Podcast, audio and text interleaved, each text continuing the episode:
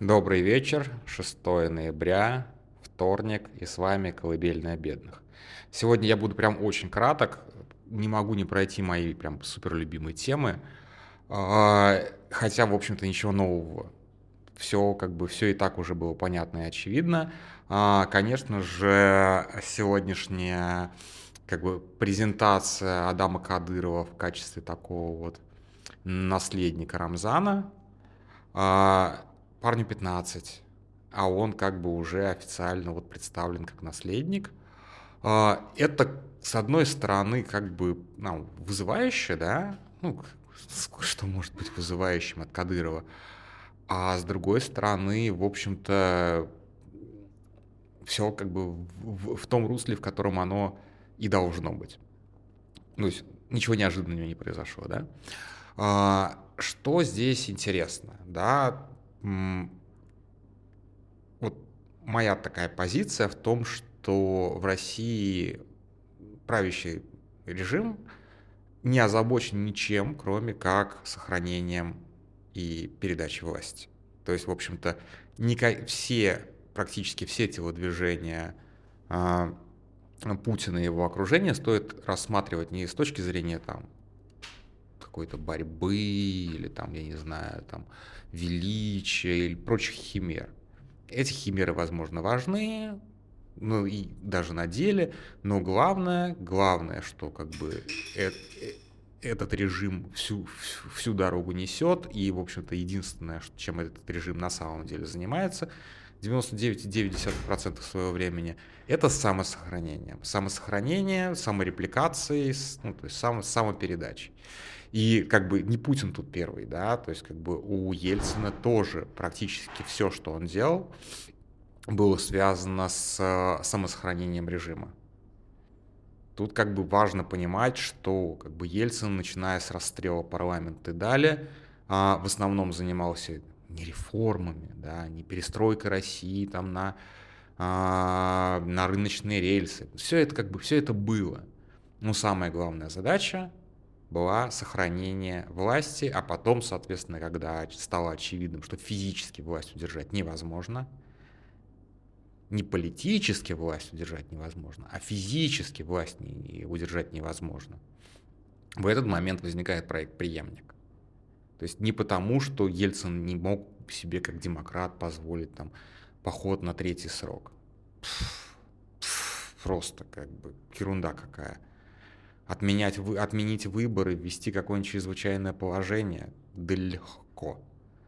То есть вот как бы все это как бы накручивание легенд вокруг Ельцина, какой он был замечательный и прекрасный, у него всегда на столе была опция отмены выборов.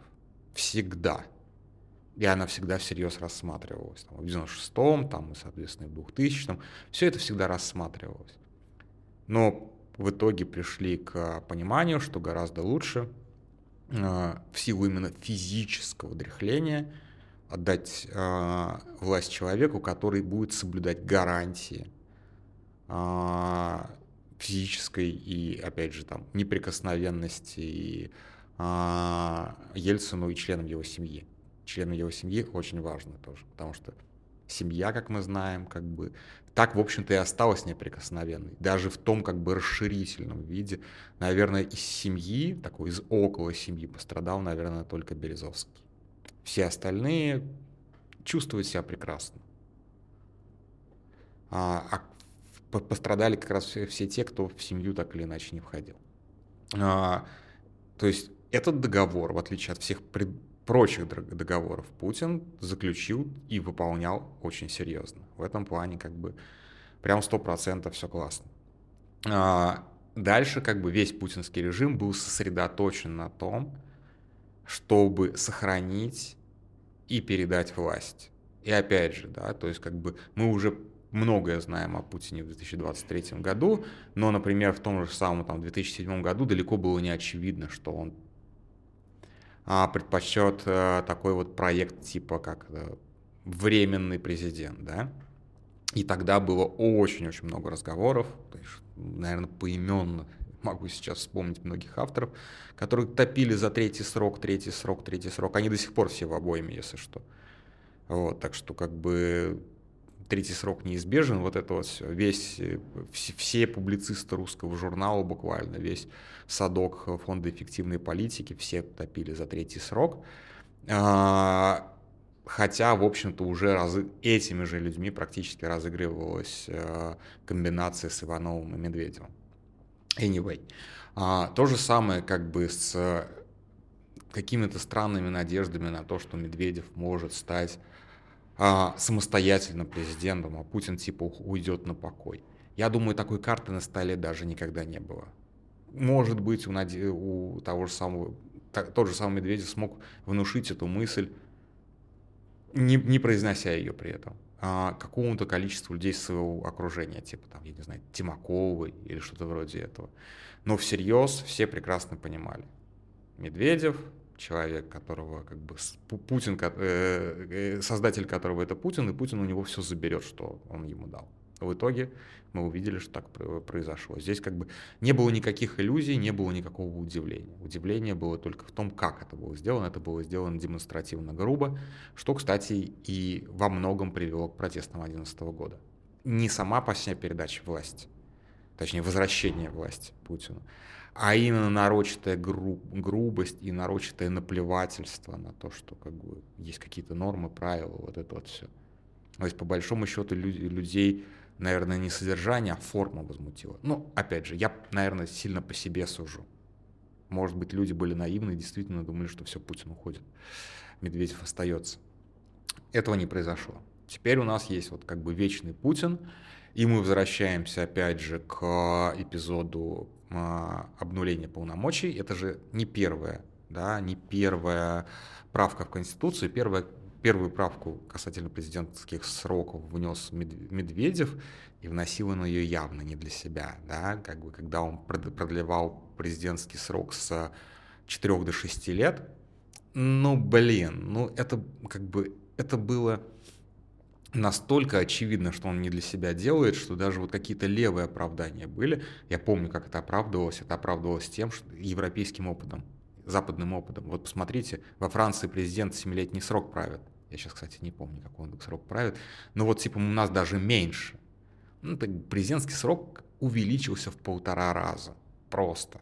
Как бы могли себе такое позволить. И под контроль уже тогда могли позволить и подконтрольный парламент и подконтрольный как бы Конституционный суд, все это как бы все подмахнули. По-моему, никакого референдума по этому поводу нет. Конечно, не было никакого референдума.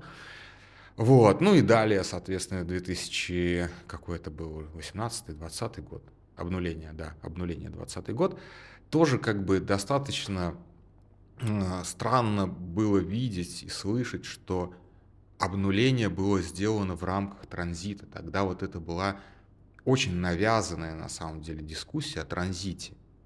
И эту дискуссию, кстати, толкал а, такой человек, которого почему-то все на тот момент уже считали м, оппозиционным политологом. А это был старый добрый Глеб Олегович Павловский, который в 2007 году раскачивал наоборот тему третьего срока Путина. И все так уверовали, что все, Путин уходит на покой, сейчас будет транзит власти, там передадут какому-то сменщику. Угу. И тут же так добавили типа конституционных 12 лет Путину, да, до 2036 года. Так, так удивительно, да, так внезапно это произошло. Так этого никто, как бы, э, таким шоком это для всех стало. Ни для кого шоком не стало вообще. Иначе были какие-то серьезные протесты на уровне болотной. Не, нормально проглотили, как бы не поморщились. Все, понимают, все понимали, что Путин не хочет оставлять власть и не будет оставлять власть. В этом плане он от Ельцина, Ельцин даже как ну, в принципе, они одного поля в этом плане, да, вот, не захочет оставлять власть. Поэтому, когда мы говорим о каком-то там транзите, транзит может быть когда Путин оставляет власть, действительно всерьез, без вот этого вот, оставляет власть, может быть только по двум сценариям.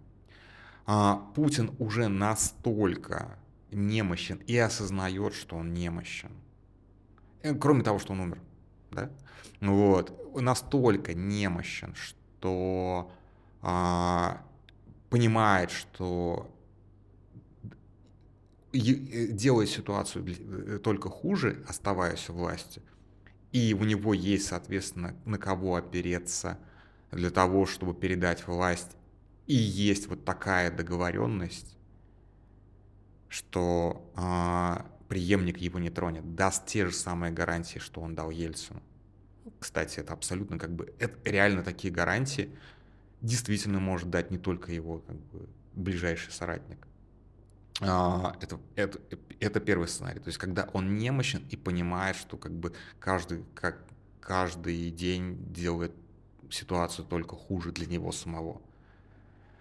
То есть момент ускользает, когда он может мирно и на своих условиях передать власть. И второй сценарий, когда он передает власть по наследству. Когда как бы вопрос доверия вообще не стоит. Да? Вот, а, поэтому вот эта вот моя безумная теория про Катерину Третью. И она на самом, она супер маргинальна. Ну вот посмотрите на Адама Кадырова. С Адамом Кадыровым какая фигня, да? Тут очень все тоже, а все понятно и все прозрачно. Рамзан Кадыров получил власть по наследству. По-моему, у меня уже была голосовуха про это. Окей. А, э, соответственно, Ахмад Кадыров э, был назначен Кремлем в качестве такого лояльного чеченца. То есть, как, ну, понятно, началась Вторая Чеченская война. А, Кадыров и его клан были на стороне сепаратистов, к ним каким-то образом зашли с переговорами, смогли договориться. Все это, естественно, мы никогда не услышим, никогда не узнаем, как они и при каких обстоятельствах все эти переговоры были. Это очень чувствительная история. Не думаю, что кто-то из участников когда-нибудь об этом расскажет. А, кроме Кадыр, клана Кадырова, еще несколько кланов удалось тоже переманить на сторону Кремля. А, Кадыров из них был самый влиятельный, потому что он занимал официальный пост, ну, как бы духов, духовного лидера Чечни, да, муфти, верховный муфти Чечни, если я не ошибаюсь сейчас. Соответственно, его лидерство обозначилось абсолютно сразу, как бы.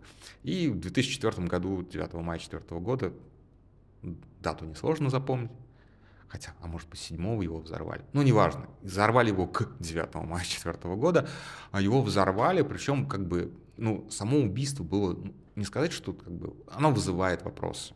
Да, оно вызывает до сих пор вопросы там, в чеченских оппозиционных кругах.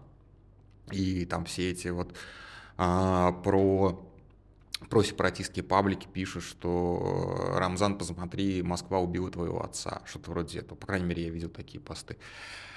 Кто убил Ахмата Кадырова? Там, в общем-то, был такой, кто не помнит, эм, сценарий, что он пришел на стадион, который готовился как раз к 9 мая, и взорвалась трибуна. И взрывчатка, которой его убили, она была залита в бетон. То есть как бы это новые конструкции стадиона, которые вот построили, видимо, восстановили после там бомбежек во время Чеченской войны. А, кто мог это сделать? А, как бы, конечно же, это могли сделать спецслужбы. Тут как бы вообще без варианта, как бы нельзя как бы не рассматривать такой вариант. Действительно, это могли сделать. Могли это сделать сепаратисты? Имели они свои какие, каких, какие-то контакты внутри типа лояльных, да? А, да, да, конечно, безусловно, все бывшие кадыровцы это бывшие сепаратисты. Разумеется, разумеется, такая возможность теоретически существовало, заложить э, взрывчатку на строящий стадион, исключать вообще нельзя. Ну и третий вариант. Рамзан Кадыров, получив должность, такую же, как сейчас получил Адам Кадыров, то есть главы службы безопасности своего отца, мог сделать это сам. А почему мы это не рассматриваем? Вполне. Другое дело, какие мотивы, какие у него эмоции были после этого, все остальное. То есть, если как бы верить, то есть, может быть, он как бы все это время он льет по отцу крокодиловые слезы. Всей правды мы никогда не узнаем, как говорится. Ну, я думаю, что это маловероятная версия на самом деле. Я думаю, что нет. Ему, у него не было на тот момент какой-то амбиции быть как бы главным в Чечне. Его вполне устраивала роль быть главным при отце. Я не думаю. Как бы у него нет, не было, по крайней мере, мотива. Так что, как бы, окей. Но вот у Адамчика такие мотивы могут быть вполне. А, и как мы знаем из множества примеров исторических, такое в человеческой истории происходило более-менее регулярно, когда, скажем так, король не доживал до своей естественной кончины, а потом свежий юный наследничек быстренько-быстренько приходил к власти. Такое бывало много-много-много-много-много раз. Поэтому, когда мы говорим о ситуации абсолютного доверия к своему кровному родственнику, к сыну, там, в случае Екатерины III, к дочери, ну, черт его знает. Вот эти вот поклонники патриархальных ценностей, они же как бы не, не стараются не думать о темной стороне этих патриархальных ценностей, иначе бы они не были их поклонниками, правильно же? Вот, поэтому, в общем-то, назначение Адама Кадырова а такая вот обоедоострая на самом деле штука. Другое дело парню 15. Может быть, как бы с другой стороны, в 15 лет люди ну, сам, э, способны на самые резкие движения. Так что черт его знает, посмотрим. Да? Вот. Напомню, кстати, Рамзан Кадыров официально главой Чечни стал не сразу. Там же был промежуточный президент, по-моему, его звали Алло Алханов. Все понимали, что чел просто как бы от, как бы сидит на, на то время, пока Рамзану не исполнится 35, или сколько там, не помню уже, снижали ради, ради него минимальный возрастной порог или не снижали, по-моему, нет. Здесь могут и снизить. Вот, как бы, э, потому что, как бы, ну, преемник-то назначен. А, а вот Путин поумнее, потому что ничего для авторитар, авторитарного правителя нет ничего хуже на самом деле, чем назначить преемника назначив преемника, ты делаешься хромой уткой всегда. Поэтому Путин до последнего никакого преемника себе называть не будет. И как-нибудь, типа за полтора, максимум полтора месяца до смены власти, мы увидим внезапно какого-то человека, которого станут очень много показывать по телевизору, а, станут рассказывать о том, какой он хороший, прекрасный там менеджер, управленец, не знаю, там воин, я не знаю, какого, какого класса персонажа возьмет себе Путин в преемнике, а, вот тогда мы поймем, что транзит начался, когда вот будет обозначен преемник, и Путин себя обозначит хромой уткой. До этого времени никакого преемничества не будет, поэтому все размышления там про Мишустина, Хуюстина, все остальное, это вот просто все гадание на кофейной гуще. Путин еще сам не знает, кто будет его преемником. В отличие от Кадырова, который дурачок назначил своего сына и дал ему мотивацию его грохнуть. Путин такой мотивации никому не будет давать. Никому. Никогда. Он для этого слишком умный и слишком умеет выживать во главе своей э, репрессивной вот этой вот машины. А, которая заточена исключительно на сохранение и в итоге какую-то там передачу власти. На этом все. Спокойной ночи.